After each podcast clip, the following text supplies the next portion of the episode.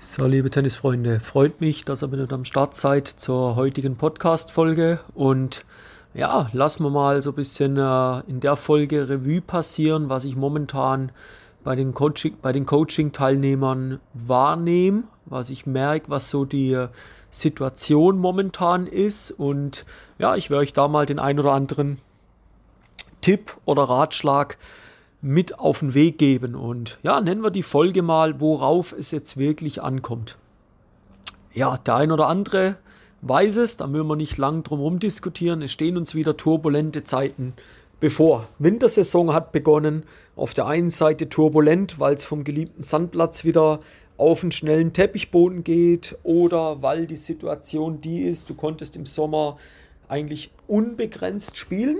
Und jetzt im Winter, ja, wir sind von einem absoluten Mangel an Hallenplätzen betroffen. Ja, wir haben ja kaum Möglichkeiten drin zu trainieren. Also wer drin die Möglichkeit hat, zumindest ein, zweimal die Woche zu spielen, herzlichen Glückwunsch.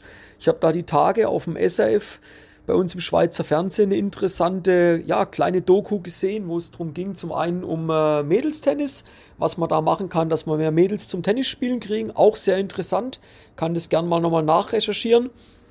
Und dann ging es natürlich hinten raus auch nochmal Thema Energie, Hallensterben und so weiter. Und gerade im Raum Basel, Zürich, das ist echt, das ist krass, wenn man sich das mal vor Augen führt. Ich weiß jetzt die Zahlen nicht mehr ganz auswendig, aber es ist wirklich krass, was das für Zahlen sind, auf wie viel Tennisspieler eigentlich ein Hallenplatz runtergebrochen wird.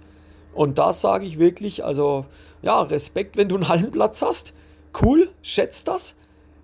Diskutiere auch nicht drum, ja, ich hätte lieber auf Hartplatz in der Halle trainiert als auf Teppich. Hey, sei froh, dass du überhaupt einen hast. Ja? Dann das andere Thema, Hallenplatzkosten steigen ins Unermessliche gefühlt. Warum? Energiekrise, ja, die ist hausgemacht, ja, gehen wir gar nicht zu sehr politisch rein, aber das war alles absehbar, dass das kommen wird. Und worauf kommt es jetzt eigentlich an? Ja, wir hatten Corona, also der ein oder andere ist vielleicht sogar wieder direkt mit konfrontiert. Mal schauen, ob wir das den Winter auch wieder zu spüren kriegen. Hat ja auch wieder Auswirkungen. Also wir haben, wenn wir das Private und Berufliche mal betrachten, wir sind nur noch gefühlt von Krisen umgeben sei es Corona-Krise, Ukraine-Krise, Energiekrise, Inflation, Rezession und was auch immer. Und nur Gejammer. Nur Gejammer. Also wenn du dir diese Posts teilweise auf Facebook wo ich gerade sehr aktiv bin, aber sehr aktiv, was die Gruppe angeht, das, was Kollegen da posten teilweise, ja, ob wir jetzt die Preise erhöhen müssen. Also wenn du dich das fragst, ob du die, wenn du andere fragst, ob du die Preise erhöhen musst, dich dann aber, obwohl du Selbstständiger bist, als Unternehmer hinstellst, ja, dann gut Nacht um 10. Also dann hast du ganz viel nicht verstanden und dann wirst du den Karren ganz schnell an die Wand fahren. Aber wir sind ja gefühlt, kommen wir wieder zurück, ja nur noch von Krisen umgeben. Und jetzt haben wir das große Glück, dass wir den Sport ausüben können. Dass wir was machen wollen, wo wir glücklich sind dabei, wo wir Spaß dran haben, wo wir uns aber auch mit anderen messen wollen. Und ich glaube, wo es momentan darauf ankommt, ist, dass wir es schaffen, diese Krisenherde, die unweigerlich uns den ganzen Winter verfolgen werden, da lege ich meine Hand aufs Feuer. Ja, da lege ich meine Hand ins Feuer rein. Also wir werden kaum in den nächsten 14 Tagen diese ganzen Krisen weg haben. Schön wär's, aber es wird nicht passieren. Ich vermute eher, es wird noch schlimmer. Ja, also ich kenne erste Hallen, die ab 18 Uhr dicht machen. Ja, also da musst du immer fragen, was geht da ab, Leute? Also du bist ja als Trainer, als Coach fast schon wieder davor, dass du wieder ein Berufsverbot auferlegt kriegst. Da stehst du ja wieder kurz davor. Du bist als Spieler kurz davor, dass du deinen geliebten Sport wieder nicht ausüben darfst. Und das auf unbestimmte Zeit. Das musst du dir mal vorstellen. Und wenn du dann in Regionen wohnst, wo du halt nicht Outdoor trainieren kannst, dann gute Nacht um 10. Aber auf was kommt es jetzt drauf an? Einmal A, Ruhe bewahren. Du wirst die Situationen nicht groß ändern. Das wirst du nicht ändern. Du wirst diese Krisen selber nicht wegkriegen. Aber du musst lernen, bestmöglichst damit umzugehen. Du musst dich fokussieren auf das, was wirklich zählt, nämlich auf dein Training. Und ich erlebe das leider immer wieder in den Coachings und deshalb heute auch nochmal so eine Folge, mehr so ein Appell. Hört auf, euch damit zu beteiligen. Geht in den Tunnelblick rein, geht in den Fokus rein, Geht in den Modus rein, ihr wollt jetzt trainieren und ihr werdet da drin arbeiten.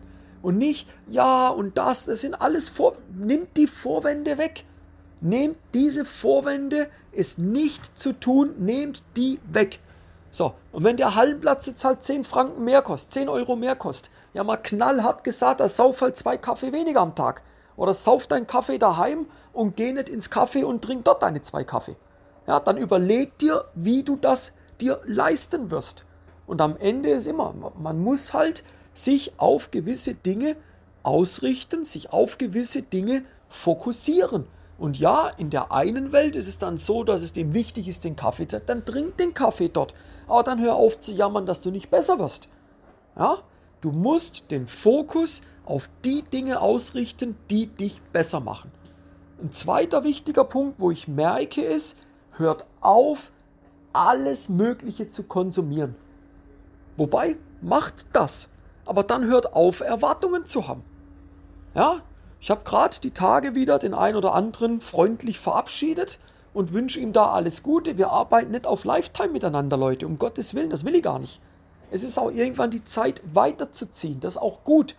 Aber wenn ich schon in ersten Gesprächen, bevor ich entscheide, ob ich mit der Person zusammenarbeite, merke, das Gespür vermittelt kriege, dass der alles konsumiert auf den verschiedensten Plattformen, dann ist das per se nicht falsch. Aber wenn ich dann frage, was hast du umgesetzt und dann kommt nichts, dann sind wir an der falschen Adresse, Leute. Ja, also hört auf, blind alles zu konsumieren. Interessanterweise konsumieren die ja auch noch nur Gratis-Content und nur die billigen Dinge. Da heißt, ja, ich habe mir wieder da ein E-Book gekauft. Ja, ich habe mir wieder da das Buch gekauft. Ja, du eignest dir Wissen an ohne Ende. Aber Leute, komm mal in die Umsetzung. Ja, komm mal in die Umsetzung. Ich habe die Tage jemand gehabt, der gesagt, Timo, mach mir bitte einen Trainingsplan in dem und dem Bereich. Alles klar, machen wir. So, lass uns reden. Was brauchst du? Wo? Im athletischen Bereich. So, dann machen wir da das. Aber dann komm in die Umsetzung. Dann schreibt er nach einer Woche, Timo, war die beste Entscheidung, das zu machen. Saugeil, dass du mir das gemacht hast. Ja, herzlichen Dank, gerne zurück. Ja, aber hört auf zu konsumieren. Geht rein und seht das Ganze nicht als Ausgabe. Klar, es ist eine Ausgabe, aber es ist eine Investition und nicht ein Kostenpunkt. Ja?